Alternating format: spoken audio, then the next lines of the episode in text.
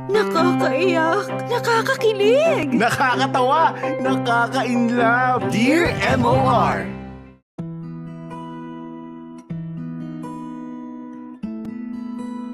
Dear MOR, Good afternoon sa inyo, Popoy at Bea at sa lahat ng mga listeners na nakatutok sa iyong programa.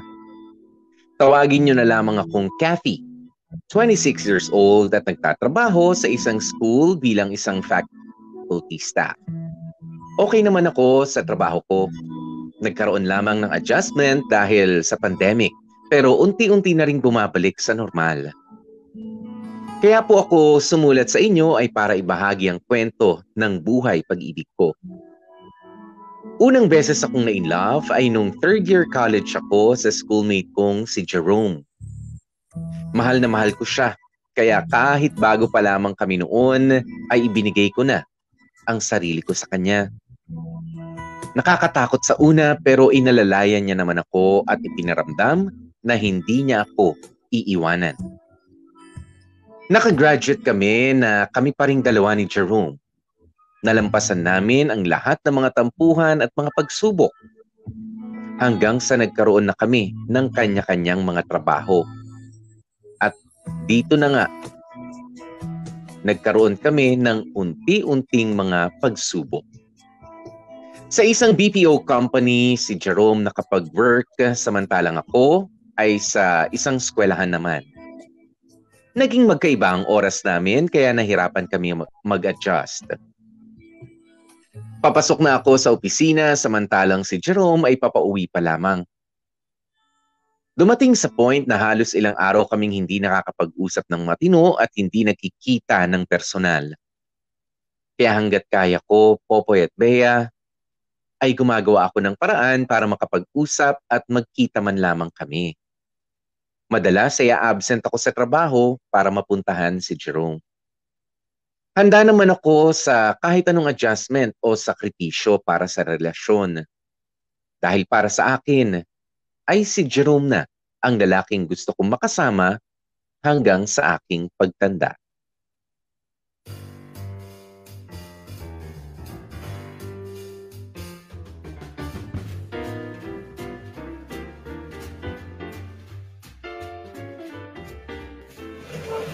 Ay, salamat natapos din sa pagbabalot. Kung bakit ba naman kasi lumpiang Shanghai pa ang request mo? Ang tagal-tagal pa naman itong balutin. Eh, alam mo namang paborito ko yung lumpia mo eh. Dami ko na nga tikman pero iba talaga yung sayo. ang landi mo. Oh, wala. Anong malandi doon? Ilumpia ang usapan. Oo na, sige na. Makapagprito na nga at nang makakain na tayo. O, teka, pakis muna. Napagod ako magbalot eh. Napagod ka talaga? Hmm, Eh pagkatapos mo magbalot ng tatlong peraso, tinakasan mo na ako. bumalik naman ako ah. Eh sino ba kasi yung kausap mo sa cellphone at kailangan mo pang pumasok sa kwarto? Hmm, wala yun. Sa company lang yun. Sino nga? Wala nga. Yung team leader naming maligalig yun. Gusto kapag kausap siya, nag english tapos ayaw maniwala kapag choppy yung line. Eh, kaya pumasok na ako sa kwarto para tahimik. Siya ba talaga kausap mo? Oo nga. Aba. Kaya mo, i-off ko na yung cellphone ko para wala nang storbo sa atin, ha? Mm, mm. Alam mo namang kapag kasama kita, gusto ko yung focus ko sa iyo lang. Oo na. Pero mamaya na natin ituloy ang gusto mong gawin. Magluluto muna ako tapos ikaw maligo ka na dahil amoy pawis ka na. Ang baho mo na kaya. Nakabaho ka naman. Akala mo naman siya mabango eh. Amoy mantika ka naman. Hoy, mabango ako, no? Ay, babe. Nga pala, bago tayo magkalimutan, yung sa Saturday ha, i-request mo na yung off mo. O bakit? Ano meron? Huwag mo sabihin nalimutan mo. Eh, huwag ka naman sumigaw. Kaya nga ako nagtatanong kung anong meron eh. Kaya ipaalala mo na lang. Ay, nako. Ito naman nung magtatampo pa. Eh, pasensya na kung malilimutin ako. Alam mo naman na tumatanda na tayo. Tumatanda ka dyan. 23 pa lang talaga tayo, no? Eh, gano'n na rin yung matanda na rin tayo. Sige na, ano bang meron sa Saturday para makapag-request ako ng off sa company? Anniversary natin. Ah? ah oo nga, no. Sa Sabado na pala yun. Bilis ng panahon, no? Seven years na tayo. Parang kailan lang, sinisilip mo pa ako sa classroom tapos magpapalipad ka ng love letter. Hoy, kapal ng mukha mo. Gawain mo talaga yan, no? Ang sabihin mo, noon pa lang, patay na patay ka na sa akin. Ah, kaya pala pag inaaya kita magkating class, sumasama ka sa akin kasi patay na patay ako sa'yo. Oo na, oo na. Ako na ang deads na dead sa'yo. Pero, ikaw, amoy patay na daga na talaga. Hoy, sobra ka. oo na, oo na, oo na. Lagot ka talaga sa akin pagkatapos kong maligo. hindi, hindi. Joke lang. Pero seryoso, maligo ka na, babe. Dalian mo na. Sige na, pumasok ka na dyan sa CR. Maghilot ka, ha? Ay, nako, si Jerome talaga, oh. Maihanda na nga yung kawalit mantika para makapagprito na ng lumpia. Babe! Babe! Oh, Nakuha pala nung sabon sa kwarto. Ang litong nandito eh. Pati na rin pala yung towel tsaka shampoo. ikaw na, magluluto na ako eh. Ikaw na, nakaupo na ako sa trono eh. Sakit pa ng tiyan ko, dalihan mo na. Ay, naku, ang ligalig talaga nitong si Jerome. Oo na, kukunin na.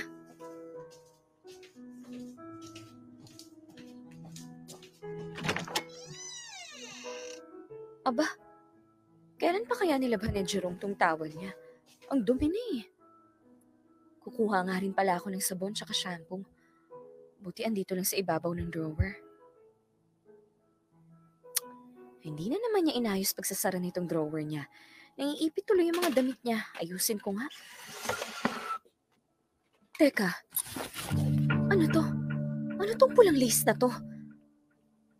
Hindi sa akin tong panty na to ah. Kanino to? Teka. Jerome! Jerome! Ano? Lumabas ka dyan! Ha? Eh, nakaubad na ako eh. Iabot mo na lang yung shampoo tsaka sabon. Wala akong pake, basta lumabas ka dyan! Ano ba naman, ang ligalig mo. Dadamit patuloy ako eh. Bilisan mo, lumabas ka na dyan! Ano ba kasi yun, ang ingay-ingay mo? Kanino tong panty na to, ha? Ayan oh! Aba mali ko. Hindi ba sa'yo yan? Hindi sa akin yan. Wala akong ganyang kulay at design. Nakita ko yan sa drawer mo. Kanino yan, ha? Huwag mo sabihin hindi mo alam dahil hindi naman maglalakad yan papunta dun sa drawer mo. Eh ano bang sasabihin ko? Eh hindi ko nga alam. Sinungaling ka? Umamin ka na! Kanino yan? May babae ka ba, ha? Ano, sumagot ka! Niloloko mo ba ako, ha? Niloloko mo ako, ano? Walang niya naman oh. May nakita ka lang na panty, niloloko na kita agad. Magalit ka kung mahuli mo ako may kasiping. Eh di may babae ka nga? Hayop ka? Magdadahilan ka pa, eh, huling-huli ka na. Ano ba? Sinabi na nga wala akong babae. Patingin ng cellphone mo. Ano ba? Bakit pati cellphone ko pakikialaman mo? Bakit ayaw mong ipakita? Eh dahil sumusobra ka na. Ako pa sumusobra eh, ikaw nga dyan yung may ginagawang kalokohan. Babae yung tumatawag sa'yo kanina, no? Kala mo hindi ko napapansin? Tuwing may tumatawag sa'yo, aalis ka pa. Sasabihin mo, boss mo. Pero ang totoo, babae mo yung kausap mo. Wala nga akong babae. Ano ba? Tigilan mo kakampas sa akin. Pitong taon ng buhay ko. Inalay ko sa'yo pati sa relasyon na to. Tapos lolokohin mo lang akong hayop ka? Iya ka! Hindi nga kasi kita niloloko. Tumigil ka na. Akala mo ba maniniwala ako sa'yo? Eh hindi mo nga masabi kung kanino yung panty na yan. Eh sa hindi ko nga alam eh. Hayop kang manloloko ka talaga? Ang kapal ng mukha mo. Ang dami-dami mo pang pangako tapos lolokohin mo lang ako ng ganito. Hayop ka! Walang iya ka! Ano ba? Sana sinabi mo na lang sa akin ayaw mo na sa relasyon na to. Hindi yung gagawin mo pa sa akin to. Hindi nga kasi kita niloloko.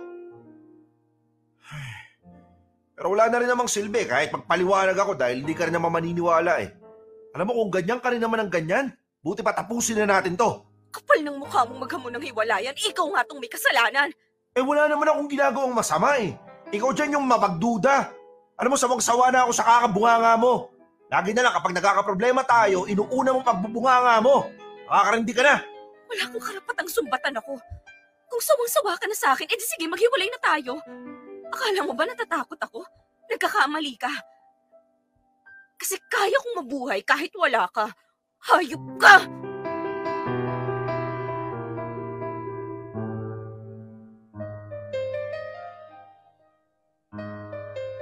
Nung oras na yun, Popoy at Bea, ay galit na galit ako kay Jerome.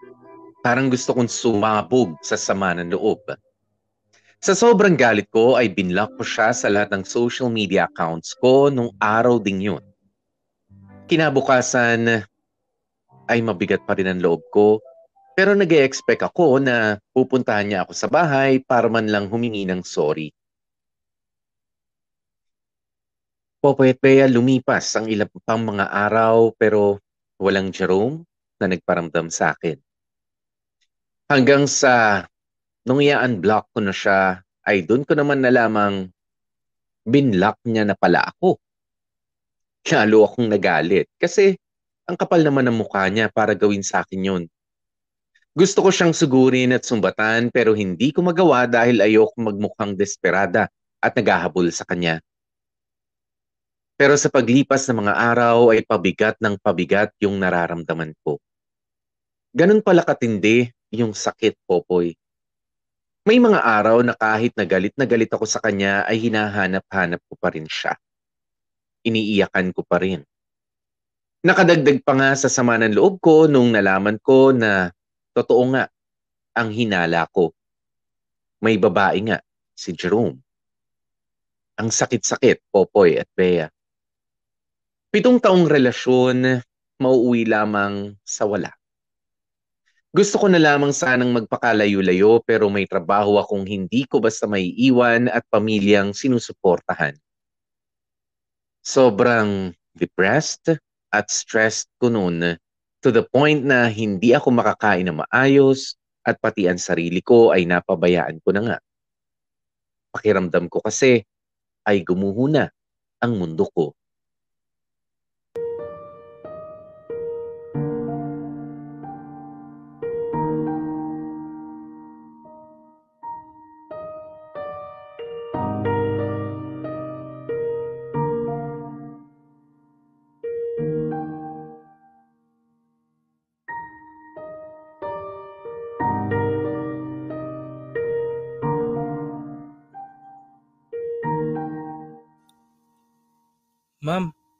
Yung registration form ko po, pwede ko na po ba makuha?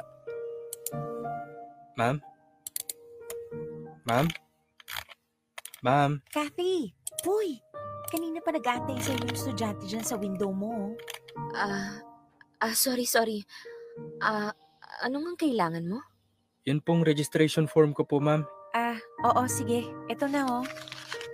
Kathy, ano bang nangyayari sa'yo? Space out ka na naman. Wala. Wala raw. Isarado mo na nga lang yung window mo at lunch break na rin naman. Tara, kain tayo. Ayoko mauna ka na. Wala naman akong ganang kumain. Si Jerome pa rin ba yung iniisip mo? Hindi, wala to. Baka pagod lang ako kasi hindi ako nakatulog kagabi ng maayos. Sa akin ka pa talaga nag-deny. Alam ko namang napuyat ka kakaiyak. Wala namang kwenta yung iniiyakan mo eh. Dalawang buwan na kayong break kaya kalimutan mo na yan. Kung ganyan lang yan kadali, sana ginawa ko na. Pero hindi eh. Ang sakit-sakit. Ang hirap-hirap. Hindi ako makatulog kung hindi ako iiyak. Kathy, Tapos malalaman ko ngayon masaya na siya doon sa bago niya. Na kesyo matagal na raw pala sila. May nagsabi pa nga sa akin na binibigyan na raw niya ng singsing yung babae niya. Samantalang ako, seven years, Mirna. Seven years pero ni Anino ng singsing wala akong nakita. Hindi ba niya talaga ako minahal? kaya nga 'di ba? Napakagago niya. Huwag mo nang sayangin yung luha mo sa kanya. Hindi ko nga kasi mapigil eh. Alam mo bang sa loob-loob ko umaasa pa rin ako nakakausapin niya ako na makikipagbalikan pa siya sa akin. Pero bakit hindi niya ginagawa? Nalimutan niya na ba talaga ako? Ganun lang ba talaga kadali yun? Kathy, tama na yan. Maawa ka naman sa sarili mo. Halika na, kumain na muna tayo. Alam kong hindi ka na naman nag-almusal kanina, kaya tara na. Wala nga akong gana. Mauna ka na. Kathy naman, halika na, tumayo ka na dyan. Pumunta na tayong kantin. Ano ba? Hayaan mo na nga ako. Kapipilit mo sa akin parang bigla tuloy akong nahihilo. O kita mo, nahihilo ka na dahil gutom ka na. Halika na kasi. Tara na, tayo na dyan. Gusto mo hinihila pa kita eh. Hmm? Tara na. Um, Mirna. Teka, na... N- nahihilo talaga ako eh. Kathy? Kathy? Kathy, gumising ka!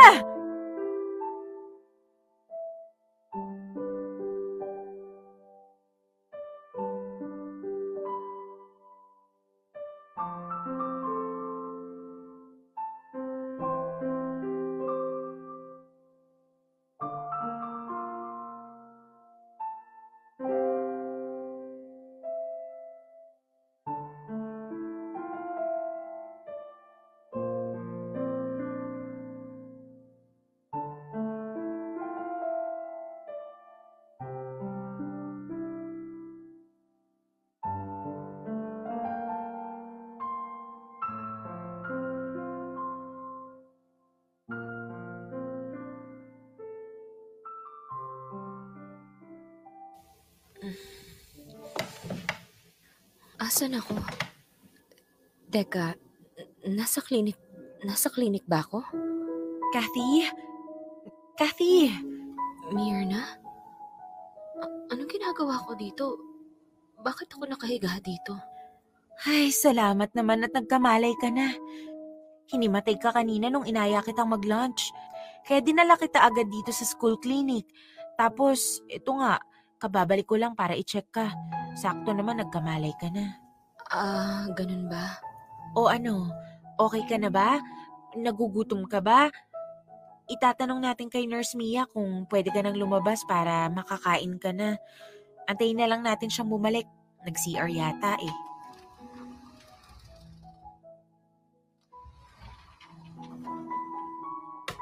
Oh, andito na pala siya.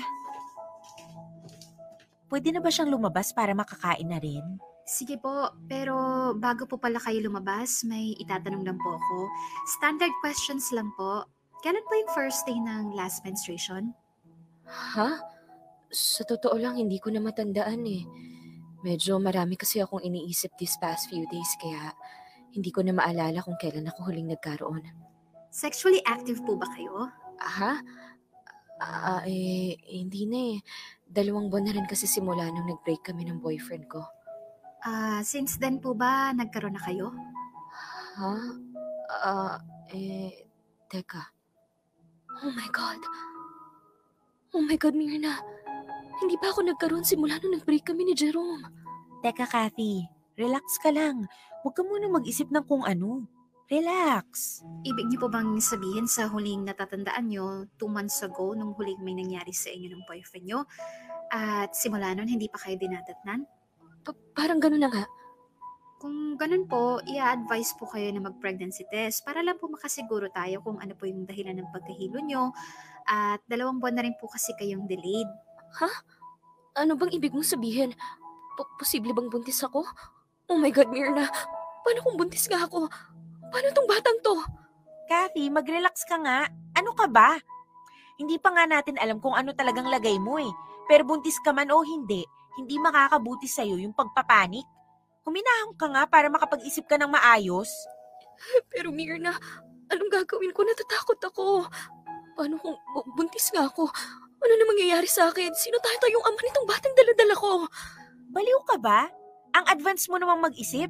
Hindi pa nga natin alam, 'di ba? Buti pa, sundin mo yung sinasuggest ni Nurse Mia para mapakali ka dyan.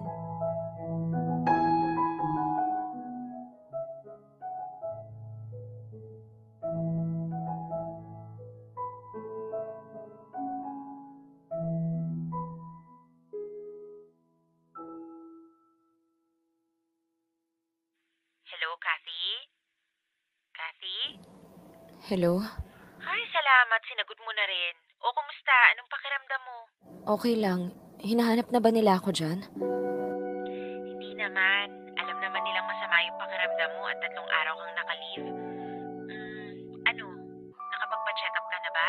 Nakapagpa-check up na ako kahapon. O, talaga? O, kumusta? Pinaulit ba sa yung PT? Malinaw na linya na ba yung lumabas? O, anong sabi ng doktor? Hindi raw ako buntis. At na-confirm ko kaninang umaga dahil bigla akong dinatnan. O, buti naman.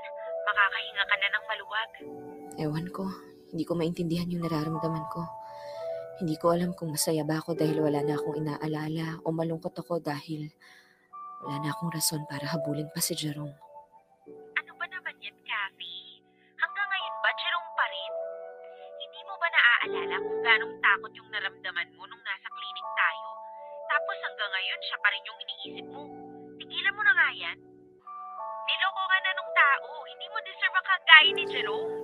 Sige na, Mirna. Wala akong lakas ngayon para makipagtalo. Medyo masakit din yung puson ko eh. Salamat na lang sa pag-intindi mo sa akin. Bye.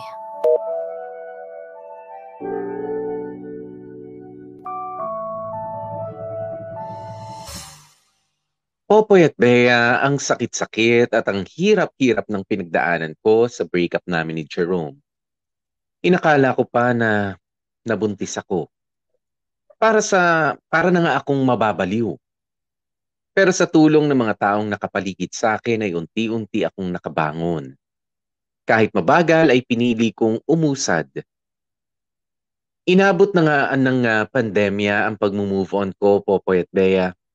At dahil nga suspended ang pasok sa trabaho dahil sa quarantine at sa virus, ay madalas kong naalala si Jerome noon. Pero nagpakatatag ako. Pinilit kong mag-isip at uh, sumubok ng kung ano-anong small online businesses, wag lang siyang maalala. Lumipas pa nga ang limang buwan at sinubukan ko rin ang mga online dating app. May nakilala naman ako pero hindi rin nagtagal ang relasyon namin. Iniwan lang din ako gaya ng ginawa ng ex ko. Hanggang isang araw ay may pinakilala sa akin yung pinsan ko na katrabaho daw niya sa opisina. At yun nga ay si Ruel. Kaidaran ko lang din. Nagsimula kami bilang uh, magka-chat hanggang sa nahulog din yung loob ko sa kanya. Opo Bea, sa loob ng tatlong buwan na pag-uusap at uh, pagkikita namin, ay naramdaman kong seryoso si Ruel sa akin, kaya pumayag na rin akong maging kami.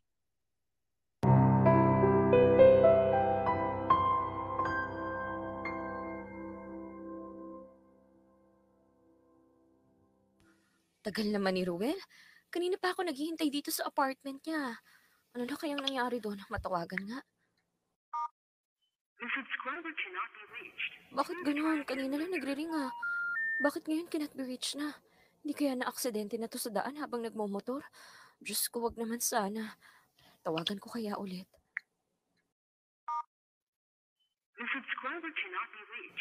Ano ba yan? Makalabas nga, sisilipin ko at baka nasa kanto na. Surprise, hon! Happy first monthsary and happy Valentine's Day. Flowers for you. Oh, teka, umiiyak ka ba? Bakit? May nangyari ba? Pinagkalala mo ko eh. Akala ko kung napano ka na. Ano ka ba? Okay na okay ako. Kinapin niya kita. Kasi kanina tinatawagan kita. Nagre-ring pero hindi mo sinasagot tapos tinawagan kita ulit kinat reach ka na. Akala ko na paano ka na eh. Akala ko na bangga ka na. Ang dami pa naman ngayong aksidente sa kalsada. Kaya nang umiyak. Okay naman eh. Ano, nung tumawag ka, nasa flower shop ako noon. Ayoko nang sagutin kasi baka may store mo pa yung pag-surprise ko sa'yo. Tapos, hindi ko na malayan, nalobat na pala yung cellphone ko. Sorry na ako na pag-alala kita. Basta next time mag-chat ka naman kung asan ka. Napapraning kasi ako minsan eh. So, huwag ka na umiyak. Salamat pala dito sa mga bulaklak. Sorry nga pala kung wala pa akong regalo sa'yo. Hindi pa nadating yung order ko online eh. Inaway ko na nga yung seller. Sabi niya kasi kahapon dadating eh. Anong petsa na wala pa rin. O, relax lang, relax. Halika. Upo ka muna sa sofa. May dala pa naman akong pagkain, no? Gusto mo ba kumain muna? Mamaya na siguro. Teka, tuloy ba yung leave mo sa trabaho bukas? Oo naman. Sayang, no, Han? Balik ECQ tayo. Na-cancel tuloy yung booking natin sa resort. Oo nga eh, pero okay lang yon. Sumunod na lang tayo sa protocols. Mahirap din naman talaga maglalabas ngayon. Pero ako, Han, masaya na ako kahit dito lang tayo sa apartment mo. O kahit saan. Basta kasama kita. Ako din naman eh. Ay nga pala, may isa pa akong regalo sa'yo. Ang dami mo namang regalo, Han. Nape-pressure tuloy ako. Ako ba, huwag ka ma-pressure. Ano ba to? Mo na lang. Yung paborito kong pabango. Teka, original to ah. Ang mahal nito, Han. Biglaan talaga ako ng budget para dyan.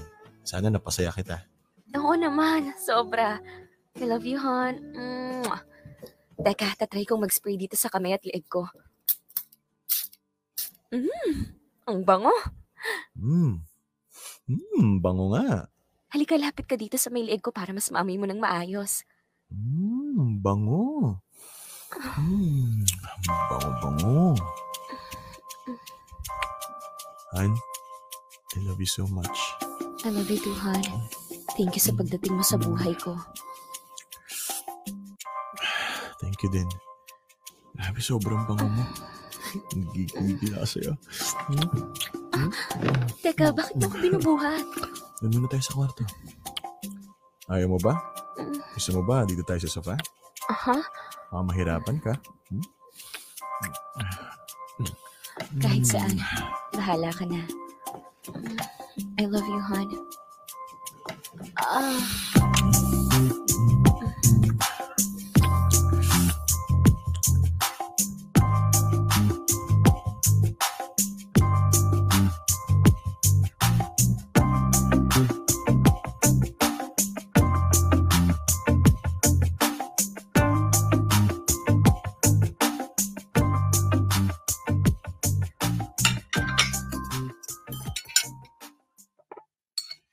Hi, Han. Good morning.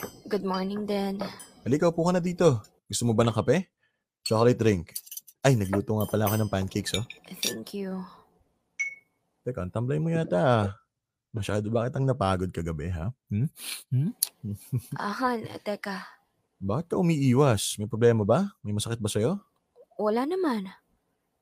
Han, huwag mo sanang mamasamain yung sasabihin ko. Pero pwede bang hinay-hinay muna tayo? O, ba't ka nagkakaganyan?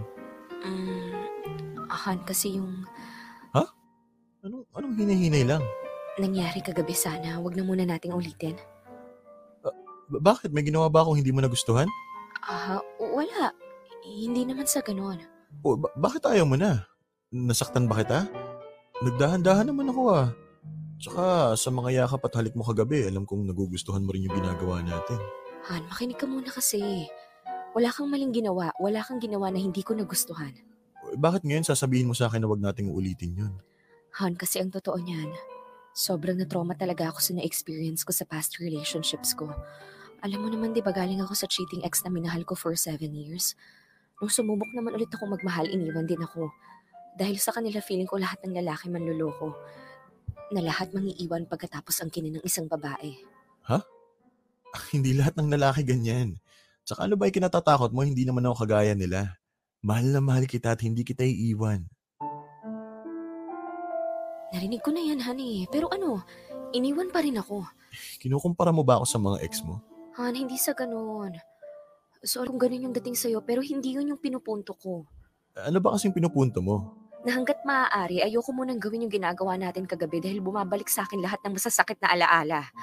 Kung alam mo lang halos mapraning ako nung akalain kong buntis ako pagkatapos naming mag-break nung una kong ex.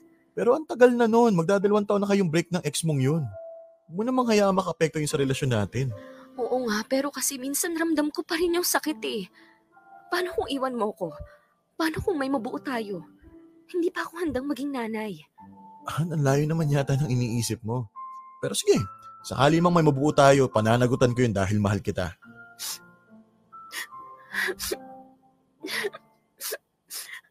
Natatakot lang ako. Huwag ka nang umiyak. Hindi naman kita iiwan eh. Talaga? Kung totoo yung sinasabi mo kahit ayoko may mangyari sa akin, hindi mo pa rin ako iiwan? Ah, ha? O ba? Hindi ka makasagot. Hindi mo ba talaga kayang tiisin hanggang sa araw na magpakasal tayo? Hihiwalayan mo ba ako dahil tatanggihan kita? Ano ba naman yung sinasabi mo, Han? Hindi kita hihiwalayan, okay? Kahit sobrang hirap ng hinihingi mo, lalo na ngayon na may nangyari sa atin. Han, Pero dahil nga mahal kita, oo na. Sige na. Payag na ako sa gusto mo. Susubukan ko hanggat kaya ko dahil mahal na mahal kita at ayokong mawala ka sa akin. sobrang thank you, Han. I love you.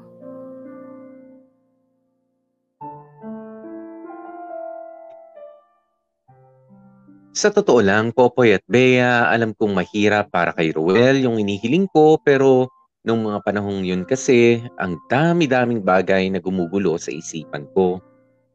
Umabot pa nga ako sa point na iniisip ko kung tama bang pumasok na ako sa relasyon kahit may mga ganito pa akong mga hangouts. Sobrang bait ni Ruel at ramdam ko yung pagmamahal niya. Ayoko namang pakawalan siya dahil sa mga takot ko. Kaya nga pinili ko na lang na ipaliwanag sa kanya yung dahilan kung bakit ayoko munang may mangyari sa amin. Siguro magiging mahirap lang sa umpisa yung pag adjust namin pero pasasaan ba at magiging maayos din naman ang lahat. Konting sakripisyo lang naman to para sa ikahahaba ng relasyon namin.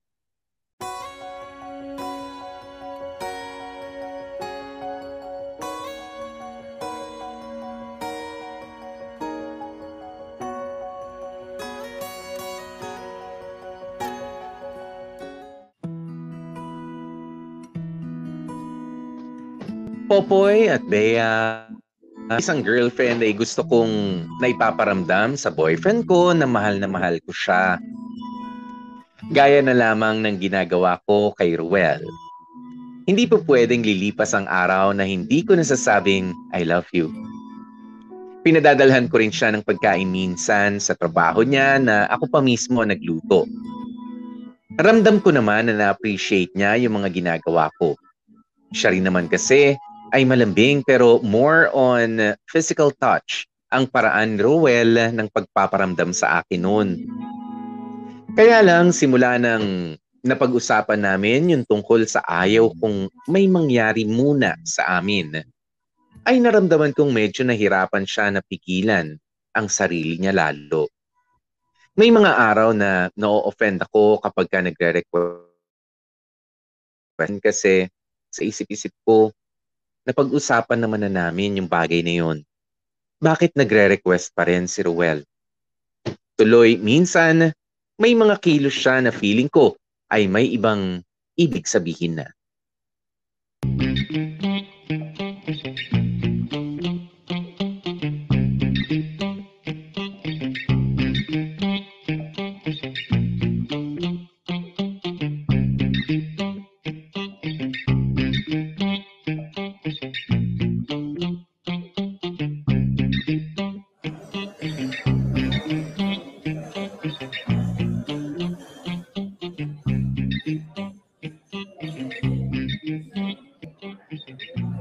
Ano, luto na siguro yan. Ibalat mo dito sa lettuce. Ayoko na, Han. Busog na busog na ako. Ang dami na nating nakain pork. Ayain natin to. Konti na lang to. Kainin mo na yan tapos kakain na rin ako. Hindi tayo pwedeng umalis na may tira kasi pababayaran sa atin to. Sige na nga, kahit busog na ako. Ay, alam ko na Han. Kapag hindi na talaga natin kaya kainin, susunugin ko na lang para hindi halatang may tira tayo. Baliw ka talaga. Joke lang naman yun. kaya kaya naman natin itong ubusin eh. Sarap ng samgyup dito sa restaurant to, no? Oo nga eh, side dishes pa lang, solve na solve na ako. Paano mo pala ito nalaman? Hmm, narecommend kasi ito ng tropa ko. Dito daw sila nag-date ng jowa niya last week. Okay nga raw dito tapos mura pa. Sa bagay, tama naman siya. Nagustuhan ko nga dito eh. Balik tayo dito sa sweldo. Tapos kung gusto mo, ayain mo yung tropa mo para double date tayo. Pwede naman. Ay, naalala ko tuloy yung isa pang kwento.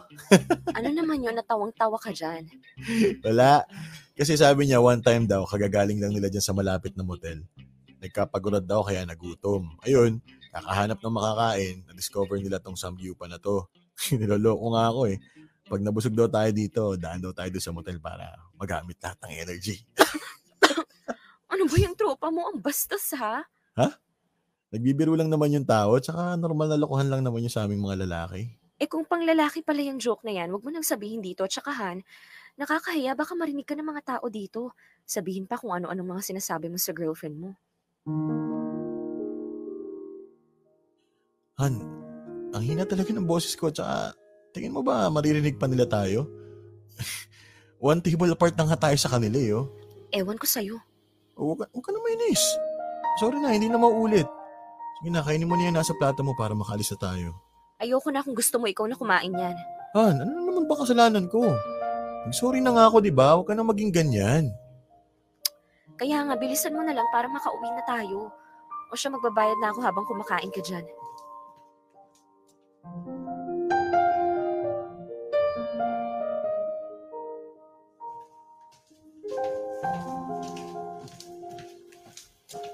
O, tapos ka na. Tara na. O sige, tara na.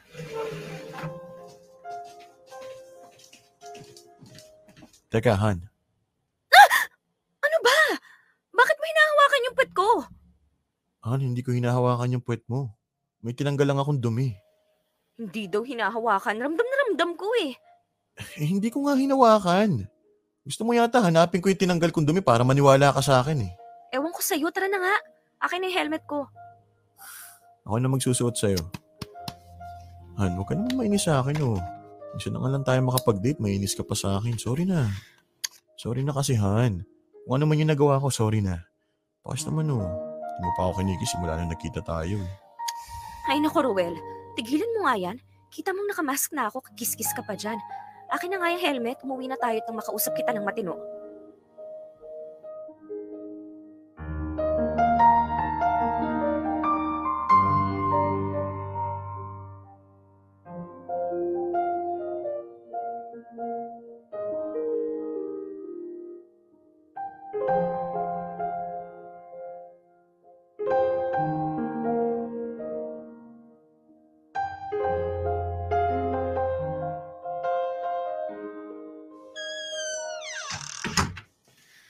Salamat. Andito na rin sa bahay.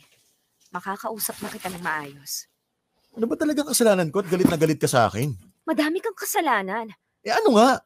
Alam mo bang nakakahiya yung ginawa mong paghawak sa pet ko kanina habang nasa restaurant tayo? Ang daming tao doon, doon mo pa talaga ginawa.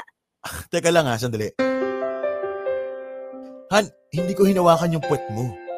May something na parang dumi kang naupuan. Siguro, ewan ko, pero napansin ko nakadikit siya sa may bandang legs ng pantalon mo. Pinagpag ko lang yun para maalis. Palusot mo.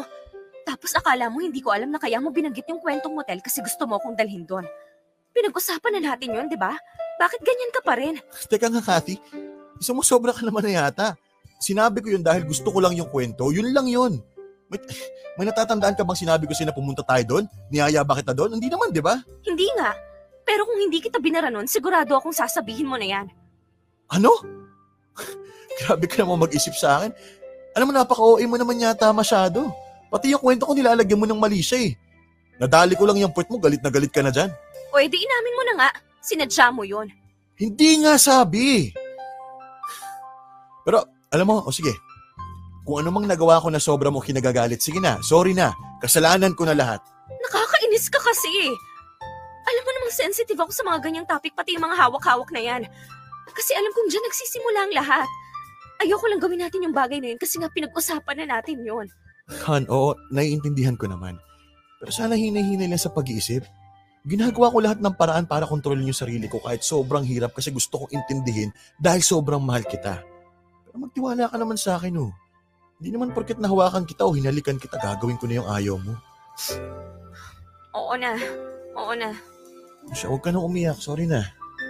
Sorry na, hindi na maulit.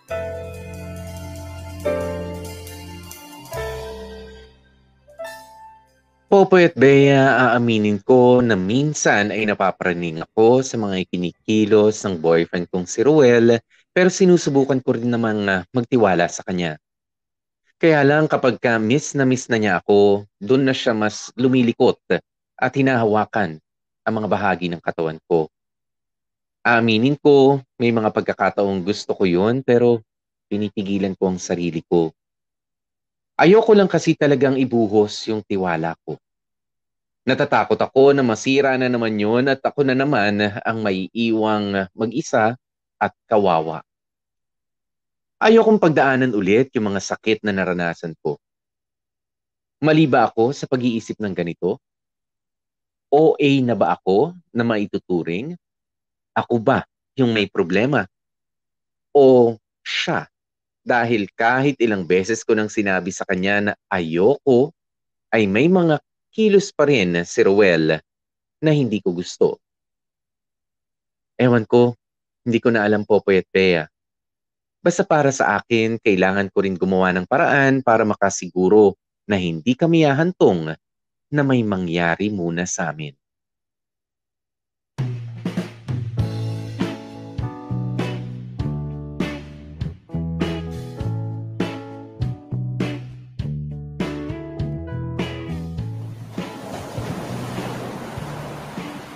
Salamat, nakarating din tayo rito. Ang ganda naman pala ng beach resort na to, Kathy. Mukhang sulit yung bayad natin. Dapat lang, Mirna, no? Ang laki ng inambag ng jowa mo eh. Kulang na lang sagutin niya tong buong staycation natin. Bigatin talaga yung boyfriend mo. Anong ganyan mo ba ginamit mo dyan at parang in love na in love sa'yo? Hindi ko siya ginayuma, no? Alindog ko lang, sapat na para mabaliw siya sa akin. Baliw. Pero masaya ako na in love na in love kayo sa isa't isa. Basta friend ha, ang advice ko lang sa'yo, hinay-hinay lang, baka bigay todo ka rin kagaya ko dati. Mahirap na. Kasaktan ka lang yan. Alam mo, Kathy, napatunayan ko dyan sa boyfriend kong si Ken na mahal niya ako. At ayokong pigilan yung sarili ko na iparamdam sa kanya na mahal na mahal ko rin siya. Eh di ba nga, ganun din naman tayo pag nagmahal? Gagawin mo lahat, huwag lang mawala yung taong mahal mo. Oo, pero ang sinasabi ko lang, magtira ka pa rin para sa sarili mo. Alam mo naman mga lalaki, pag nakuha na ang gusto sa'yo, iiwan ka na. Hay nako, Kathy, hindi lahat ng lalaki kagaya ng ex mo. Ah, basta-basta. O siya, andito na tayo sa reception. Kukunin ko na yung mga susi natin. At andyan na rin pala si Ruel, dala yung iba nating gamit. Ah, tama ba yung mga nabitbit ko? Teka, isang packback na blue at eco bag na red. Oo, tama naman. Teka, kausapin ko lang yung receptionist para makuha ko na yung susi ng mga kwarto natin. Hi, ako yung nagpabook ng mga rooms for today. Ako rin yung nag-chat sa page nyo kanina para ma-inform ko kayo in advance na malapit na kami. Ito nga pala yung ID ko. Ah, okay po, Miss Cathy. Welcome po sa Beach Resort at eto po yung mga susi niyo. Bali, tatlo po yan. Teka, teka, tatlong susi? Tatlong rooms ba yung pinabook mo, Kathy? Oo, bale, isang couple room para sa inyo ni Ken, tapos tig isang single room kami ni Rowel. Magkahiwalay na kwarto yung pinabook mo para sa ating dalawa? Teka, bakit naghiwalay pa kayo? Two nights tayo rito sa resort tapos hindi kayo magtatabing matulog. Ang corny nyo naman. Buti na papayag mo tong si Ruel. Oo. Eh, understanding naman yung boyfriend ko, tsaka hindi ko naman ipinagpapaalam sa kanya na hiwalay na yung kwarto na kinuha ko. Papayag naman yan kasi alam naman niya yung setup namin. Ano bang setup nyo? Basta! Tara na nga sa mga kwarto natin. Teka, teka. Don't tell me hindi kayo nagtatabing matulog ng jowa mo. Eh di paano yun? Paano kayo naglalabing-labing kung hindi kayo magtatabi? Hinaan mo naman yung boses mo. Pero basta parang sabihin na lang natin na hindi na muna namin ginagawa yung ganyan. OMG! Buti nakakatiis kayo. Lalo na yung boyfriend mo. Grabe, ang hirap ng pinagdadaanan niya, ha? Ang ingay mo naman eh. Doon na nga kayo. Ito na yung susi nyo. Chat ka na lang kapag magsiswimming na tayo. Oo na. O siya, Ruel at Kathy, una na kami, ha? Later na lang ulit tayo mag-bonding.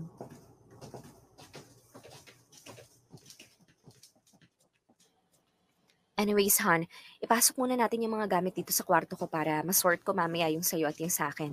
Ito naman yung susi ng kwarto mo.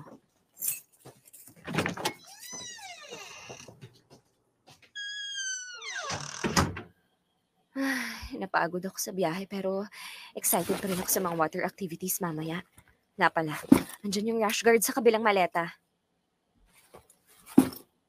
Han, may problema ba? Bakit ang tahimik mo? Napagod ka ba? Gusto mo bang magpahinga muna sa kwarto mo? Bakit naman dalawang kwarto pa yung pinabook mo para sa atin? Ha? Eh, ano, wala lang. Baka lang hindi ka makagalaw ng komportable kung magkasama tayo sa kwarto. Talaga?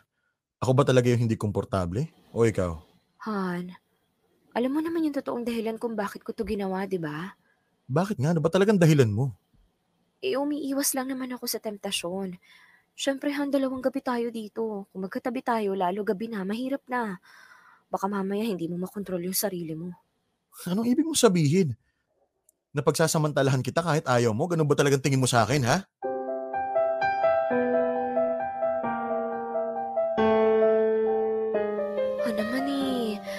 Napag-usapan na natin to, di ba? Hindi naman ganyan yung tingin ko sa'yo.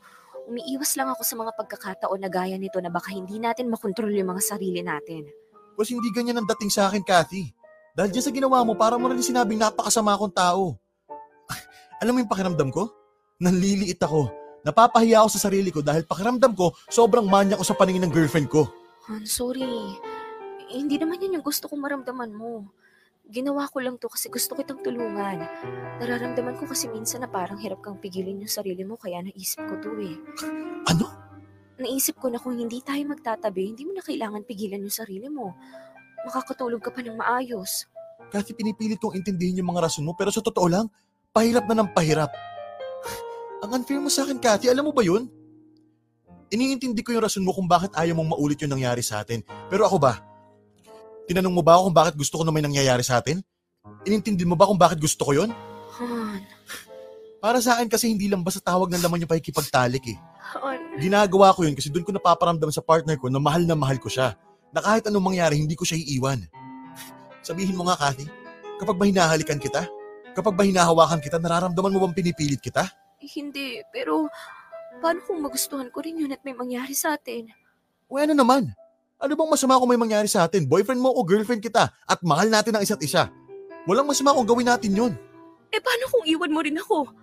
Paano kung yun lang din yung habol mo sa akin gaya ng ibang lalaki? Cathy, yan ba talaga nararamdaman mo sa akin? Na kaya kita girlfriend dahil gusto kitang makasex? Ewan ko, hindi ko nga alam. Natatakot lang ako kasi sawag-sawa na akong masaktan. Na pagkatapos kong magtiwala, iiwan na lang ako basta-basta. Sa akin ba, Cathy, may tiwala ka? Ha naman. Sagutin mo muna yung tanong ko, may tiwala ka ba sa akin? Naniniwala ka ba nung sinabi ko sa'yo na hindi tayo magsisiping hanggat ayaw mo? Oo. Kung nagtitiwala ka talaga sa akin, hindi mo gagawin to. Hindi ka para mag-book ng dalawang kwarto kung may tiwala kang wala akong gagawin sa'yo. Kasi wala kang tiwala sa akin, aminin mo na. Ha naman, oo. Nagtitiis ako hanggat kaya ko kasi ayoko mawala ka sa akin. Nakukontento na lang ako sa kung ano yung kaya mong ibigay. Ni minsan hindi kita pinilit kahit na gustong gusto ko na. Tapos ganyan yung tingin mo sa akin? Wala ka pa rin tiwala sa akin? Han. Han. Sorry na. Sorry. Tama na, Cathy. Uuwi na lang ako. Hindi rin naman makakapag-enjoy sa bakasyon na to eh. Sige na, Ha naman, teka lang. Please, please, sorry na. bitawan mo ako dyan ka na.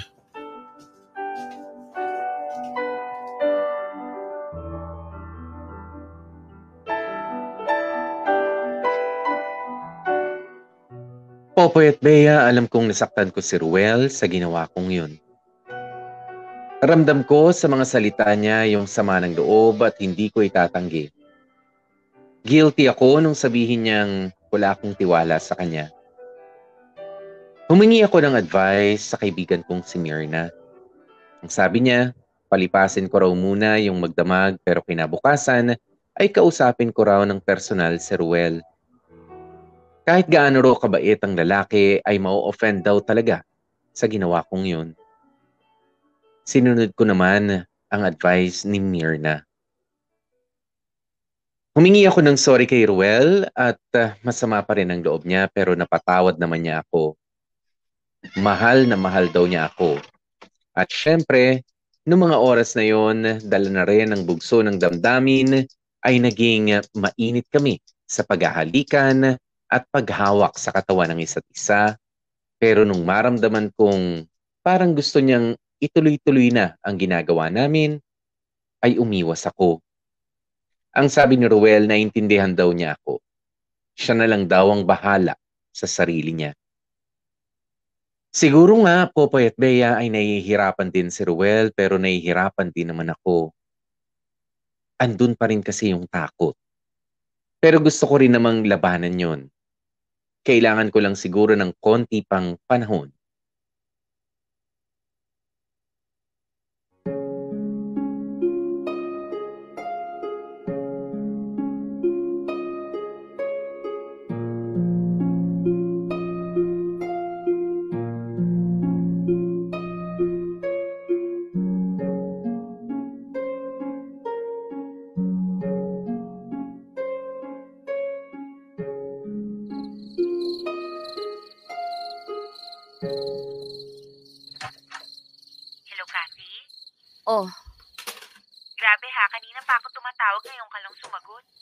kakatapos ko lang maligo papunta ako kina Ruel.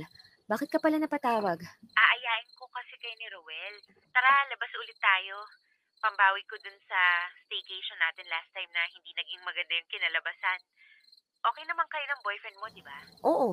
O, edi tamang-tama. para i-celebrate na rin yung pagkakabati ninyo. Tara, magbagyo tayo. Ha? Kailan naman? Eh di ngayon ng December. Ang lamig-lamig tapos sa Baguio tayo pupunta. Yun na nga yung masaya dun eh. Sa lamig ng panahon dun, ang sarap ng pakiramdam ng may kayakap. Eh kasama naman natin yung mga jowa natin kaya for sure, hindi natin mararamdaman ang lamig. Ay, naku, ikaw talaga, Mirna, kung ano-ano na naman yung mga sinasabi mo. Sex na naman ang nasa isip mo, no? Hay nako, Cathy, wala talaga akong sinasabing ganyan. Kaya lagi kayong nag-aaway ni Ruel eh. Masyado kang defensive pagdating sa bagay na to. Konting may mabanggit lang, kala mo lagi yan yung gusto eh. Eh, bakit ba? So, yun yung nararamdaman ko eh. Anyways, tatanungin ko muna si Ruel kung gusto niyang sumama. Siyempre, sasama yun no. At sabihin mo sa kanya, ako ang magpapabook ng kwarto at isa lang yung kwartong kukunin ko para sa inyong dalawa. Ay, naku, Mirna. Alam mo, Kathy, magtiwala ka dyan sa boyfriend mo. Ikaw ba kung malalaman mo na walang tiwala sa iyo yung partner mo, na kahit nagsasabi ka naman ng totoo, pinagdududahan ka pa rin? Anong mararamdaman mo? Nag-usap na kami tungkol dyan. Huwag mo na nga akong lecturean.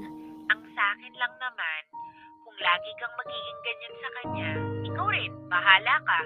Kasi hindi ako magtataka kung isang araw, sasabihin mo sa akin na nauumay na siya sa'yo.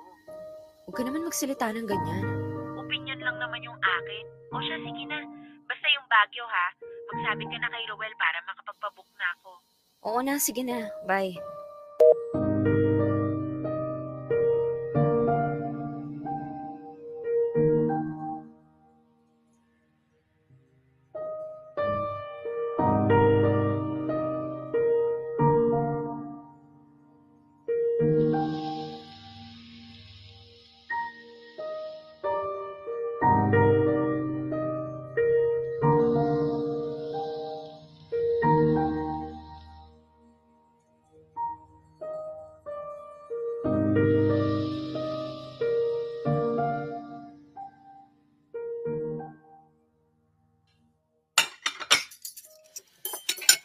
Halika na dito sa mesa. Kain na tayo. Halika na at pag-usapan na rin natin yung sked ng Baguio kasama si Mirna. Han? Ano kayang ginagawa nun habang nakaupo sa sofa at hindi yata ako naririnig? Malapitan nga. Han? Oh, Han! Sorry, kanina ka pa ba dyan? Medyo malakas lang. Sorry na. Bakit pala? Kaya naman pala hindi mo ako marinig, naka-headset ka pala. Full volume pa yata yan eh.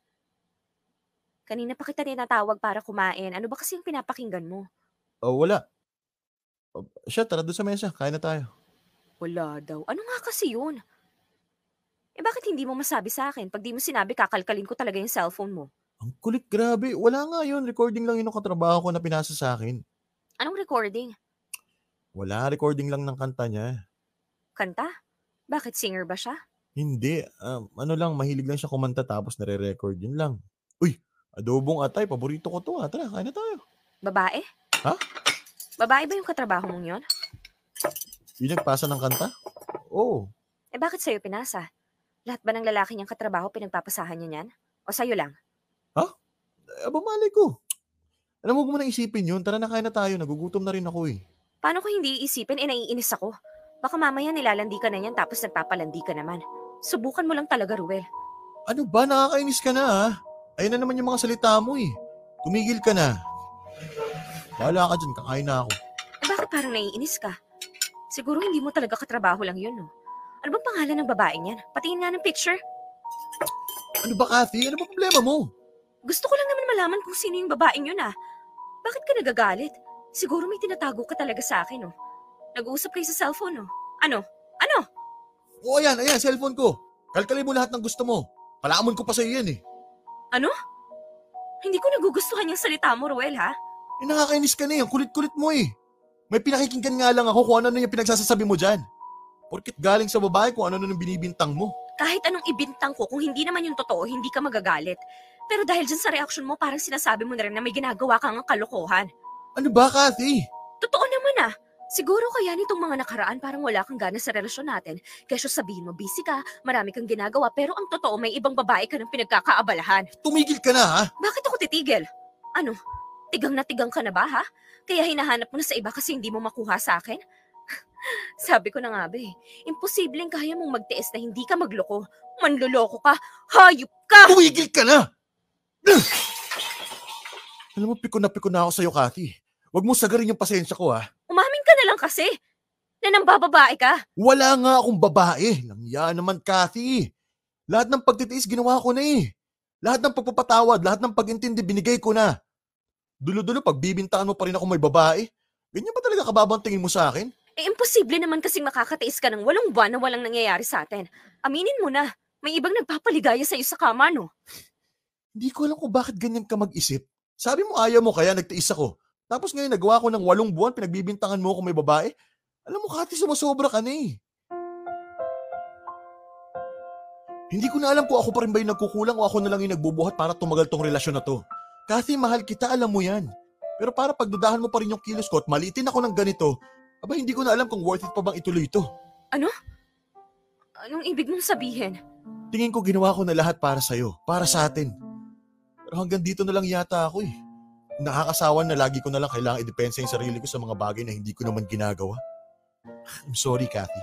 Bakit ka nagsasorry? Ano bang ibig mong sabihin? Ayaw mo na? Suko ka na sa akin? Bahala ka na kung anong gusto mong gawin. Malaya ka na.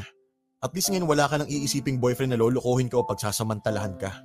Ruel, ano ba? Alam mo, wala na rin naman point na magpaliwanag ako eh. Masyado nang masakit sa akin yung mga ginagawa mo. Tama na siguro to. Ruel naman, sandali lang naman. Tama na, Kathy. Magpapalamig lang ako sa labas. At sana pag uwi ko, nakaalis ka na sa bahay ko.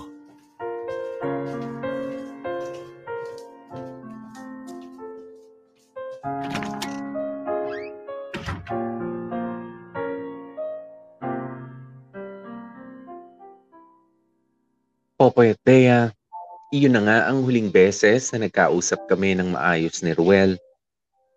Hindi ko akalain na aabot sa hiwalayan yung simpleng pagtatanong ko kung may babae ba siya. Iniyakan ko yon at inisip ko na ayusin ang lahat pero hindi ko na ginawa kasi kung mahal niya talaga ako, ay siya na rin yung kusang lalapit sa akin, hindi ba? Pero hindi niya ginawa. Ang sabi ng kaibigan kong si Mirna, kasalanan ko rin naman daw kung bakit naging ganoon ang reaksyon ni Ruel. Pero Popoy at Bea, ayoko nang sisihin pa ang sarili ko. Pagod na ako. Siguro ganun talaga. Baka sa dami ng masasakit kong karanasan ay hindi na ako marunong magmahal ng walang halong pagdududa. Gusto ko lang naman na maging masaya at ah, maramdaman yung assurance na hindi-hindi na ako may iwanan at masasaktan pa. Mahirap ba yon? Imposible ba yon? Sa ngayon ay pinili ko na lamang muna mapag-isa at ipahinga ang puso ko. Ayoko na rin munang umasa na may magmamahal pa sa akin. Sasanayin ko na lamang muna ang sarili ko na maging masaya kahit na nag-iisa. Muli, salamat sa pagbabasa ng sulat ko at more power pa sa inyo. Lubos na gumagalang, Kathy. Dear M.O.R. Ang mga kwento ng puso mo. Hashtag Dear M.O.R. Praning.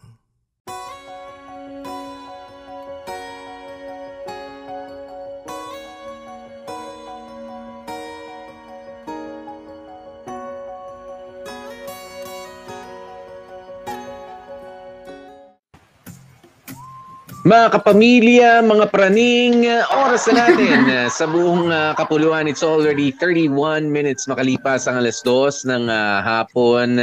O paano? Yan, naiwan tuloy mag-isa itong si uh, Kathy. 'Di ba? Nang dahil sa kanyang uh, sumobra naman yata yung pagdududa. Sumobra naman yata yung pag-iingat, Bea, hanggang sa naitataboy na yung kanyang uh, karelasyon. Wala nang tiwala. Actually, actually, alam mo kung nung nangyari kay ano, kaya Kathy Poy. Parang, di ba nung umpisa meron pa siyang fears? Pero sabi nga nila, Mhm. di ba, fears lead to more fears. Dahil meron na siyang na basic fear, ayan, nag-ugat-ugat na tuloy yung takot niya. Tapos, nakita niya kasi na nahirap, nahihirapan si Rowell na pigilan ang sarili. Kaya ayan tuloy, hindi may iwasang may nagagawa tuloy si Kathy na Mm. akala niya makakatulong pero yung pala nakaka-ano, nakaka-offend para kay Rowell. Halimbawa, Yes. yung sa kwarto. Ang, I mean, nakita ko naman na sincere si Kathy dun sa point niya na maghiwalay tayo ng kwarto para hindi na tayo matukso. Kasi, aminin mo, nahihirapan kang labanan yung tukso, di ba? Ako din, aminado ko, may, mahirap, mahirap for me na labanan yung tawag ng laman. Yun yung nasa isip ni Kathy, kaya ayan, pinaghiwalay yung kwarto. Pero yun nga, iba yung naging dating kay ano, na-offend si Rowell. Parang feeling tuloy niya, ang tingin ni Kathy sa kanya, manyak na manyak. Pero Totoo ang yun. totoo, Mhm. in good faith naman, feeling ko, yung um, ginawa ni Kathy. Kaya lang, ang hindi lang siguro nabantayan ni Kathy is kung hanggang saan siya dadalhin nung kanyang pag-iingat. Kasi halimbawa tayo as parents, 'di ba minsan OA tayo mag-ingat dun sa mga junanakay natin. Yun ang Mhm. nangyari kay Kathy. Naging OA din siya. For me, ha, may part na medyo OA din siya sa pagiging defensive niya against kay ano, kay kay Rowell. So ang nangyari tuloy, wala siyang tiwala sa sa sarili niya. Nawalan din siya ng tiwala kay ah, Rowell. Ay di nawalan Mhm. na ng tiwala yung buong relationship nila. Kaya ayan, nasira ng tuluyan. Diba? Mhm. Alam, alam mo, ah, dun sa sinabi mo, walang ah, tiwala si Cathy sa sarili niya, nawala ng tiwala. I think that's it. Eh. I think that's a problem. 'Di ba? Na itong si ah, Cathy ay ah, walang ah, tiwala sa kanyang ah, sarili, sa kung ano yung ah, pwede niya magawa. Pero Mhm. na-translate yun at ah, kumbaga para na-amplify pa ah, dahil parang yung paano ko ba sasabihin to? Yung sa tingin mo hindi mo magagawa ay binibintang mo ron sa ibang tao. 'Di ba? Doon sa other party, doon sa partner mo. Okay na that's I think that's uh, unfair. 'Di ba? Unfair 'yon. So feeling mo hindi mo mapipigilan ang sarili mo at yun na rin talaga ang inisip mo para sa partner mo, that's unfair. 'Di ba? Kasi hindi naman ibig sabihin ako, hindi man ibig sabihin na halimbawa ah, kung magjowa kung may ah, jowa ako at ah, kasama ko naman yung mga kaibigan ko, couple ah kumbaga couple ah, friends ko na meron ding ah, date ganyan, nasa kabilang Mm. kwarto kami. Does that mean bakit? Kasama ba sa pinirmahan namin, sa binayaran namin na kailangan mag-sex kami sa kwartong yun? 'Di ba? Meron bang ano? 'Di ba? Meron bang ah, discount kapag ka hindi naman namin ginamit para sa sexy time at nagpahinga lang talaga kami ron? I mean, 'di ba? Tsaka yung sinabi ko nga kanina, marami namang ibang paraan para kung sakaling kailangan ng release, eh meron naman. Meron magagawa. Wag naman masyado Mhm. ring ah, ah, wag naman masyadong I mean, ah, excuse me para sa term na ito, no? Ah, wag naman masyadong pa-virgin. 'Di ba? Na walang kamuang-muang, na walang kaalam-alam, na walang ka ah, anong tawag mo rin, walang ah, diwa ng kamunduhan man lamang. Ah, I mean, hindi naman sinasabi na gagawin nyo yun. Ang sinasabi, merong paraan at andun kayo para mag-enjoy. Hindi para bantayan yung mga sarili nyo. In the first place, dapat kung ganyan ang isip ni ah, Kathy, dapat hindi mo na sinama boyfriend mo. 'Di ba? Ganun na lang. Dapat hindi mo na lang siya sinama kasi parang gusto mo rin, sige dyan ka dito ko. Gusto lang kitang kasama kapag ka nasa labas ng kwarto. Ay, ah, na-off, nakaka-offend naman talaga yon At tama lang for me, yung sinabi ni Rowell, ano bang tingin mo sa akin, manyak na manyak? 'Di ba? Na I'm just being uh, romantic, uh, I'm just being uh, uh, sweet para sa pero ang dating sa pala ay uh, may gusto akong mangyari. No. 'Di ba? Yung mga hawak ko sa yung mga halik ko sa it may just mean na halik lang talaga 'yon. Hanggang doon lang yung gusto ko. Kailangan ba talaga pagka hinalikan kita sa leeg, hina ah, niyakap kita ng ah, kakaiba na may nahawakan akong ibang parte ng katawan mo, doon na papunta 'yon? 'Di ba? Foreplay na ba agad 'yon? Eh, hindi. 'Di ba para ah, on- the defense ng mga kalalakihan hindi.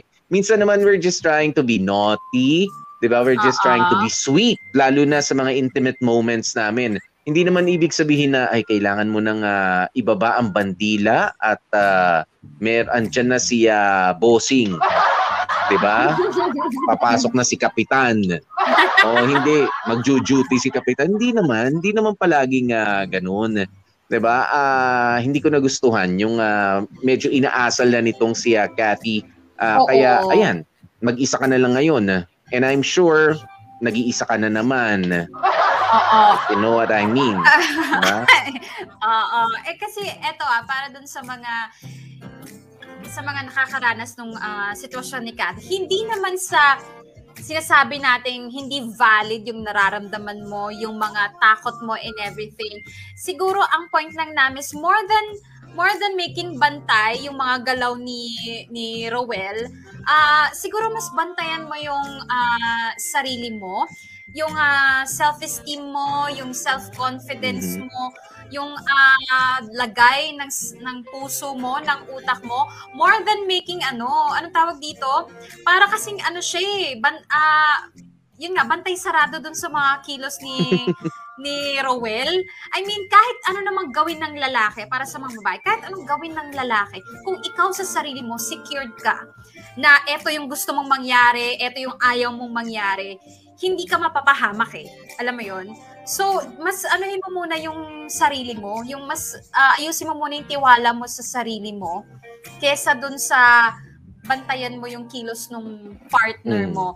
And I think, Popoy ah, eto ah, ang, ang take ko lang sa buong story, bago ka magmahal or bago ka pumasok sa isang relationship, matuto ka muna magtiwala. I think yun yung una eh. Kapag ka, when it comes to uh, having relationship, different kind of different kinds of relationship with other people, you learn to trust more bago you learn to love. Kasi aanhin mo yung love kung hindi wala ka namang tiwala. Alam mo yun, ma- matuto ka muna magtiwala dun sa tao bago maging partner, eh, pagkatiwalaan mo muna siya bilang tao, na mabuting tao. Mhm. And then saka ka ma-in love. Kasi kapag ka inuna mo yung love, eh hindi ka pa naman marunong magtiwala sa ibang tao, eh bound to ano yan, failure kung ano man yung relationship na gusto mong Mhm. mabuo with that person. Diba? Yan. Yun lang, What does it take to ano no? Oh, what does it take to earn your trust, uh, Kathy? 'Di ba? Yun yung ah, magandang itanong sa iyo eh ng karelasyon mo eh. Ano ba yung makakapag ah, ah, pa paano ma-earn yung ah, trust mo? 'Di ba? Yung pagtitiwala mo sa isang tao. Para napakahirap mo namang ano, ah, ma-penetrate ng katauhan mo.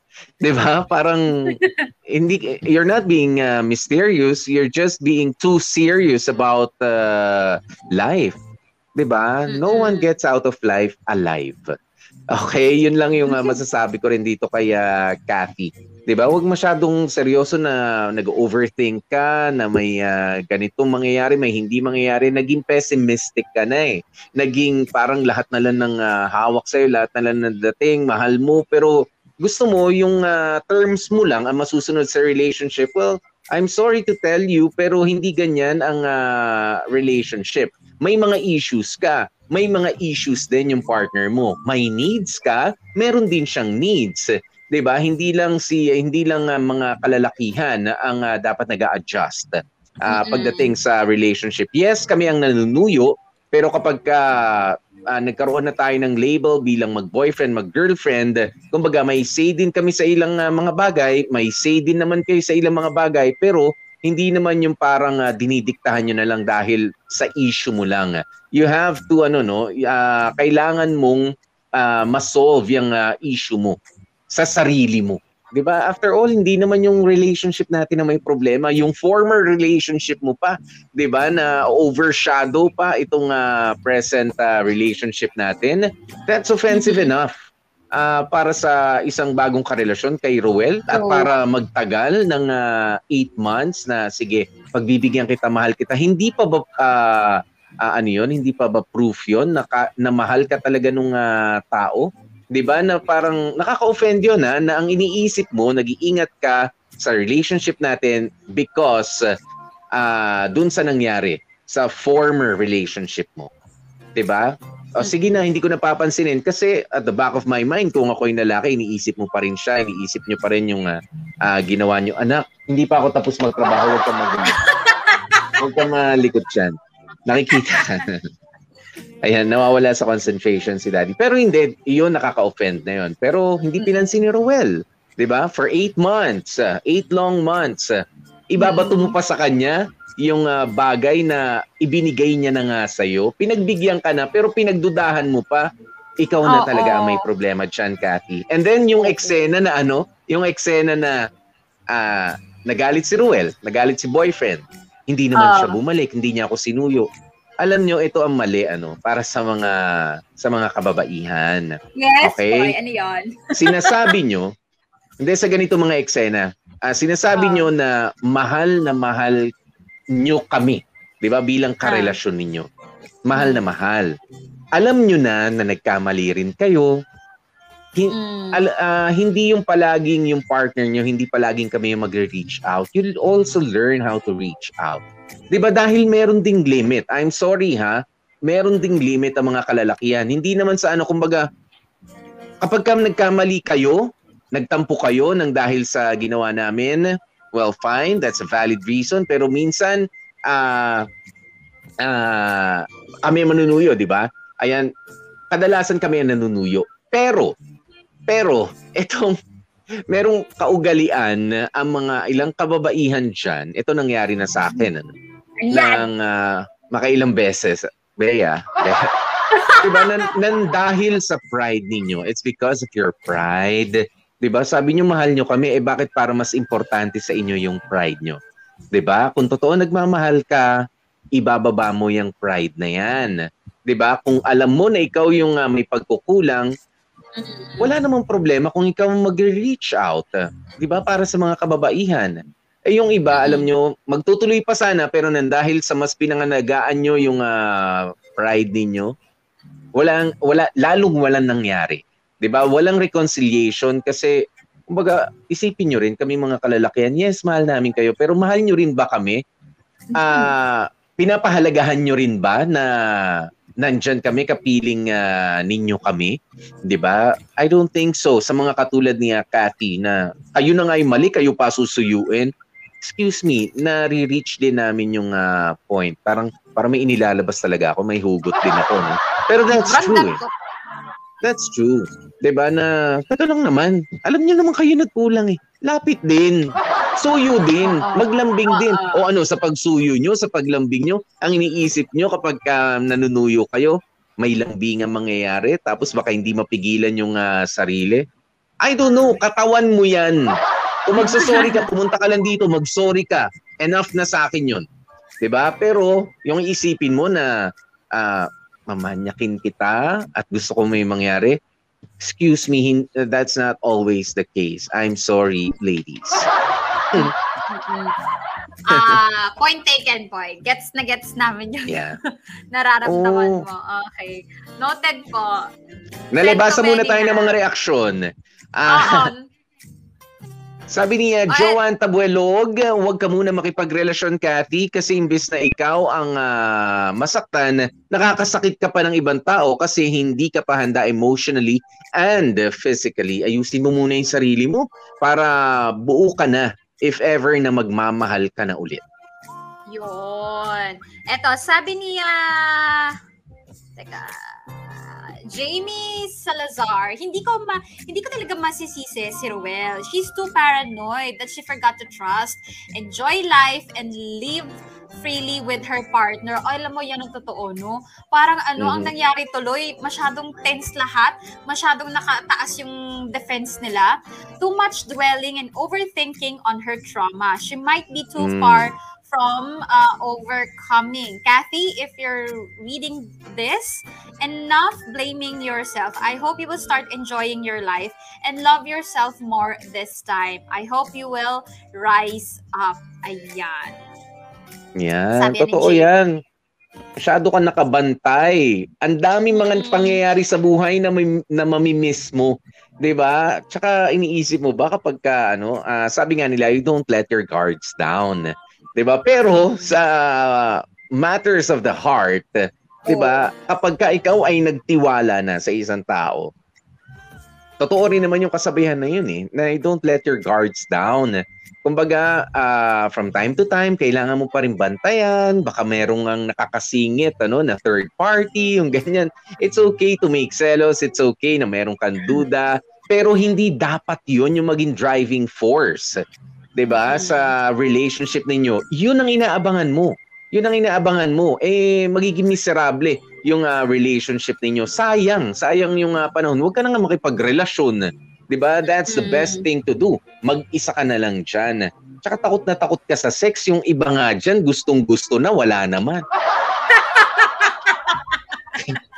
Zero. Gusto, Diba? gusto, walang ano, walang makakuha partner. Gusto, Oo, gusto, nung iba nga dyan, sige na, take me! Wa- Walang taker. Walang nagmamine. Pero- Bira. Basta yun, Kathy, ah, kung, kung ikaw eh, oo, alam namin, nanonood ka dito, sundin mo yung mga payo ng mga kamarkada natin. Try mo muna nga siguro mag-isa muna. Try mo muna Mhm. sigurong ah, i-heal yung ah, sarili mo, i-redeem Mhm. muna yung dating ikaw, yung tiwala mo sa sarili mo. Saka tayo mag-explore. Kasi hanggat wala kang tiwalang ah, sa sarili mo, wala ka rin tiwalang may bibigay sa ibang tao. Mhm. Hi sa maliit na chikiting na nasa likod mo po. Oo nga. Nagaano siya nasa na ah, nasa ah, ano siya ah, play- very playful mode ngayon. Kinakatok yung upuan ko actually. Pero hindi naman ako iniintindi niyang ah, batang yan ano. Pero ako ah yun din ang masasabi ko Kathy ano. Ah, gusto ko sanang ano ba na, hindi ka ba naintindihan na Ruel? Alam mo, intindihin mo muna yung sarili mo. Ah, mabuti na rin muna na mag-isa ka hanggang kalyuhin ka. I don't know. Doon mo siguro marirealize na ay kailangan ko na nga talaga magtiwala sa jowa dahil kinalyo na ako ang mga daliri ko. Yung mga ganyan, I don't know. Ah, ha, sandali. Pero ah, alam mo ah, dito no sa mga katulad ni uh, Kathy ah, matuto tayong magtiwala. Doon naman mag-uumpisa 'yun eh. Dali meron pa kasi ako mga ano eh. ah, sabi ni Kathy, gusto kong maging masaya. Ah, gusto kong maramdaman yung assurance na hindi hindi na ako may iwanan at masasaktan. Mahirap ba 'yon? Imposible ba talaga 'yon? Yes, Kathy. It's really impossible. Ah, impossible na magkaroon ng assurance. Impossible na hindi ka maiiwan. Imposible rin na hindi ka masasaktan. Kasi nandun pa lamang kayo sa proseso na may binubuo kayong pagmamahalan, sinasaktan mo na yung sarili mo by not learning to trust the person you love. 'Di ba? Yun yun. That's the point. Talagang hindi magiging ano, imposible yan. Eh, sa'yo pa lang. 'Di ba sa'yo pa lang hindi mo matanggap na, I mean, sa kahit anong ah, relationship, ano, ah, it's a work in progress. 'Di ba It's a work in progress. Eh, ikaw, ah, you're working on defending yourself doon sa sa ah, sexual activity na pwede ninyong gawin. Yun lang ba ang meron? Ganun lang ba kababa ang ah, tingin mo sa ah, romantic relationship mo with ah, Ruel? Kasi ako, kumbaga masyado mong ah, pinapalaki yung nangyari doon sa una, niloko ka, ganyan. Okay, yan yung issue mo eh. But to be fair with your present partner, 'di ba? Eh kailangan mo ring ah, panibagong tiwala, assurance, wala makakapagbigay niyan. Maki-cooperate ka sa relationship kasi kung di ka magko-cooperate, walang assurance. Maiiwan ka, masasaktan ka, wala kang tiwala eh. 'Di ba? Tsaka ito ha, ah, ladies and ah, gentlemen. Ayan, ah, there's a difference ah, between ah, ano no, yung ah, anong tawag mo Ano? dito? Ah, sandali, yung pagpigil mo sa ibang tao sa sa kapartner mo na gawin yung mga bagay na ayaw mo at meron din naman ah, difference yung ah, if you're pushing them away. 'Di ba? Itinataboy mo na eh itong ah, tao eh. Okay, itinataboy mo na si Rowel. Mahal mo siya, sabi mo. Pero itinataboy mo siya. Hindi mo siya kailangan. Why? Ah, dahil parang lahat na lang ng hawak niya sa'yo, lahat ng ah, lapit niya sa'yo, binibigyan mo ng ibang kahulugan doon sa kung ano lang naman talaga yung kahulugan niya. 'Di ba? Kaya ah, merong ah, pagkakaiba yan na merong ka lang iniingatan, 'di ba? Kaysa doon sa pinupush away mo na o itinataboy mo na yung ah, partner mo. You should learn ah, the difference ah, between those two, 'di ba? Taking care of yourself or ah, pushing your partner away from you. Sasabihin nung iba dyan, sasabihin ni Cathy, iniwan niya ako. Gaga, ikaw ang iwan.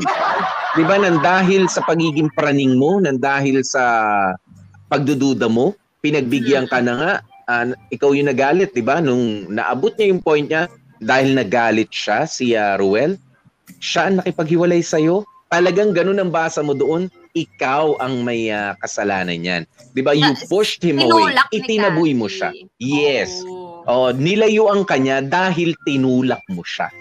Oo, 'di ba? There's a difference eh. Meron yung nilayuan ka kasi iniwanan ka na. Yun yung kay Jerome. Nilayuan ka dahil iniwan ka. Pero ito, si Ruel, nilayuan ka na dahil itinaboy mo na. Yon! Mm. Okay. O mga kamarkada, kung kayo wala pa kayo nakuhang lesson dito sa storya ni Kati, ewan ko na lang ah.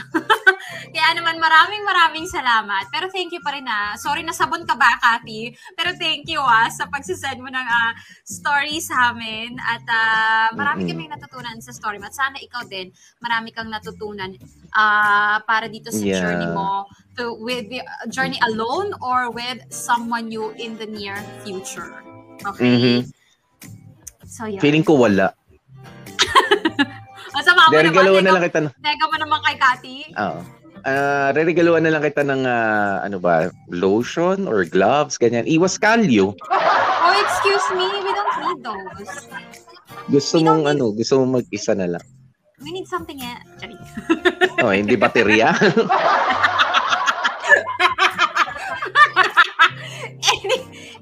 massage, ano, yung back massage, ano, yung Oo masarap nga. yun, ah. Yung guma- Oo. umiikot-ikot dito. oh. Oo. Sarap. Oh, anyway. Nagva-vibrate Again, pa nga yun, eh. Yan nga ang storya ni Cathy. Bukas, mga kamarkat. Oh my God, ang bilis ng araw. Tomorrow is Friday na. O, bukas ha, Ay, magkarinigan Friday na pala sa biyernes. Sabi ko, bukas Ayan. Friday na. O, tama. Oo, Friday na sa ba? biyernes. Oo, bukas. Tama. ano ba? Tama naman, di ba? Friday nga sa biyernes. Ewan ko sa'yo. Ay, bukas na ba yung biyernes? Ala, bukas na pala ang Friday. Biyernes. Nalilito naman to si Bea. Tama naman yung sinabi ko, ah, bukas Friday na. Oo Hindi nga. naman sinabing Hindi. Friday na sa Friday. biyernes. Friday na nga sa biyernes. Sa'yo. Anyway, uy, pasalamatan muna natin yung mga gumanap sa ating story for today. Ang gumanap na Kathy, si Cindy Basena. Thank you so much, Mom. Si Jerome, ginanapan niya Jag Kamat. Si Ruel, Dan Capusyon. Si uh, BFF Mirna, Jamie uh, Rubio. At uh, yung isang estudyante, si Warley Alagaw. At yung uh, receptionist, si Chan Palma. Napakahalagang role, Nurse Mia, ginampanan ni Bea. At ang nagsulat, ang, bakit? Ginawa pa Nurse Mia. Di, pa, di na lang ginawa Nurse Mia. Nagsulat ng story, Eileen Capudo, and of course, yung editor natin, si Jocko Loco. Thank you so much, guys. We love you guys. Ayan. Yan. Ako, maraming maraming salamat po sa inyo sa pagtutok mga kapamilya. Bukas ulitin na naman natin to 5 minutes bago mag alas stress ng hapon. Nakasama nyo nga po ang inyong mga lingkod. Ako po si DJ P, DJ Popoy. That's my Go Popoy. And of course, Gorgeous B, again, palaging mabango. Bea. Bye. Ayan, at syempre, ang lagi po namin paalaala is to stay safe, stay healthy, at kahit ano pa nga po mangyari, mga ka-family, please, stay happy. Ngayong biyernes sa Dear MOR. Sinabi niyo na yan dati. eh. Ano nangyari? Naulit pa rin. Kung ako sa'yo, Joy, umpisahan mo nang magbalot-balot ang mga gamit mo. Sisiguraduhin kung hindi ka na magtatagal dito sa dorm na to. Mga perwisyo. Hashtag Dear MOR Salbahe.